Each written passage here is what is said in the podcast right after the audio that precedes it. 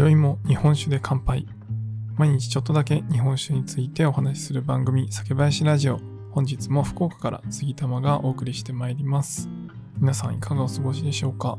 ま最近はね、ちょっと雨が落ち着いてですね、えーまあ、晴れ間も見えて、割とカラッとした天気が増えたかなと思いつつですね、まあ、だんだんちょっと秋の気配もね、出てきたかなと思います。実際ですね、日本酒でも冷やおろしって皆さんご存知ですかね。まあ、秋のお酒として冷やおろしっていうのが出てくるんですが、もうすでにですね、ちらほら冷やおろしっていうのが出てきております。まあ、まだちょっと秋のお酒ということで、まだ僕はですね、え夏飲み残しているなという感じがするので、まだ冷やおろしは買わないでおこうと思ってですね、まあ、ちょっと取ってるという感じですね。まあ、もう少ししたら9月入ってからですかね、になったら、まあ、冷やおろしもちょこちょこ買っていこうかなと思っている次第です。皆さんは日本酒、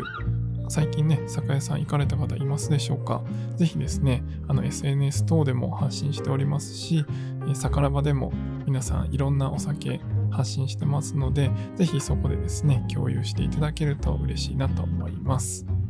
さて、今回はですね、僕の大好きな日本酒にちなんでですね、ちょっと酵母のお話をしたいと思います。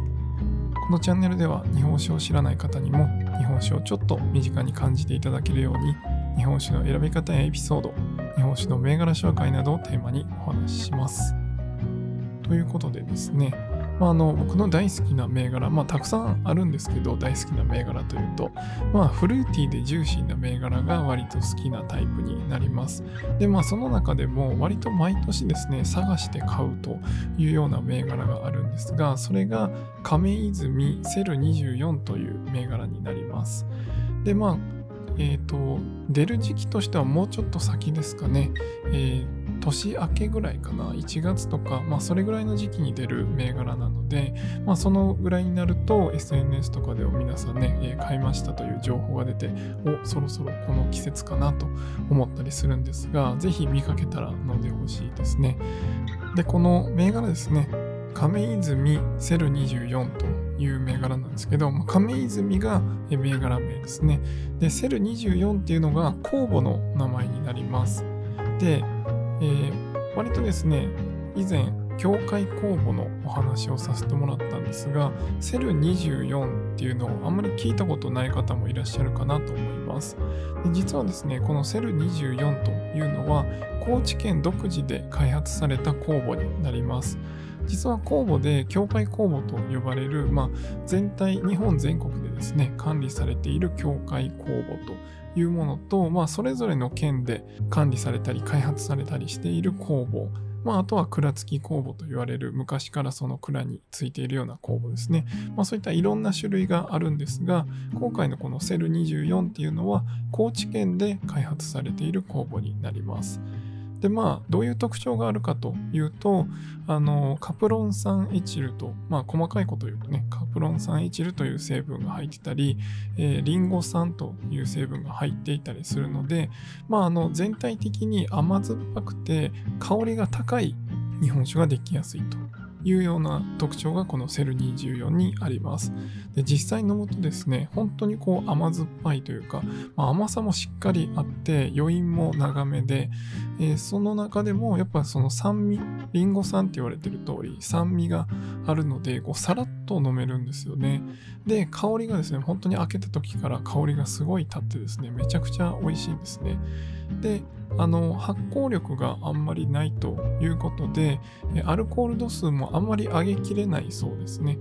なのでこの日本酒自体もすごい香りが高くてそのフルーティーな華やかな香りがありつつ、甘みがあってで酸味で綺麗に切れていってそして低アルコールということでアルコール感もねそんなに強くなくて飲みやすい銘柄になりやすいというのがこのセル24の特徴だそうです。ということでですねまあ本当にあの日本酒そんなに飲まれない方にも飲みやすい銘柄なんじゃないかなと思いますまああの入手できるかどうかっていうところがね一番の問題でこの上泉セル24に関しては僕普段行かない酒屋さんなんですけどあの立地的にですね。なんですけど、まあ、そのシーズンになった時だけそちらにお邪魔してですね、セルニジオないかなって探しに行ったりするんですけど、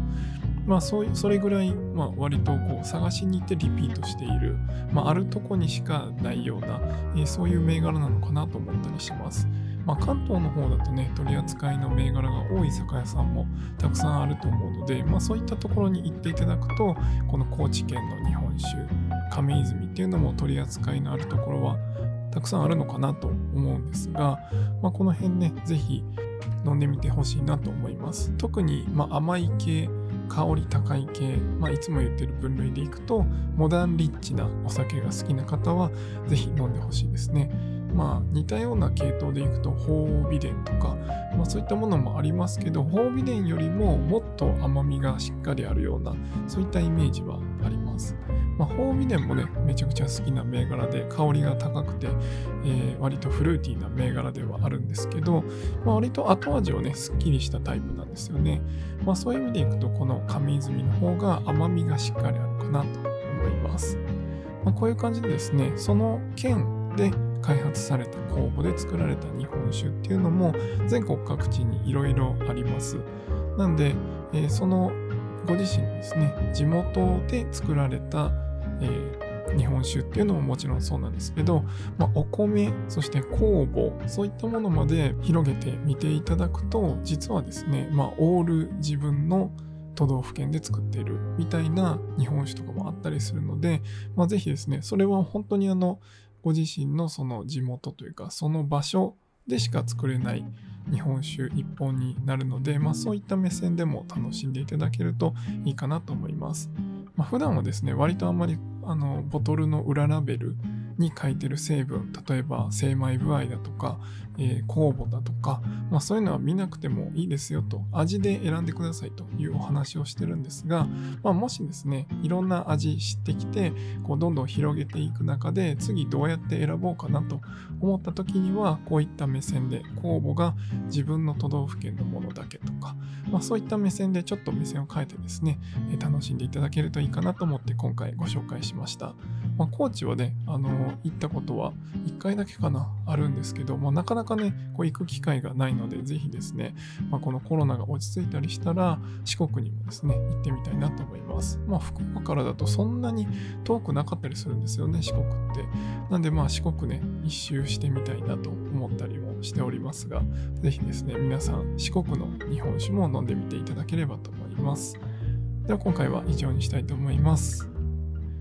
酒ピース、お酒のご縁で人がつながり、平和な日常に楽しみを。お相手は酒林ラジオパーソナリティ杉玉がお送りしました。また次回の配信でお会いしましょう。良い夜をお過ごしください。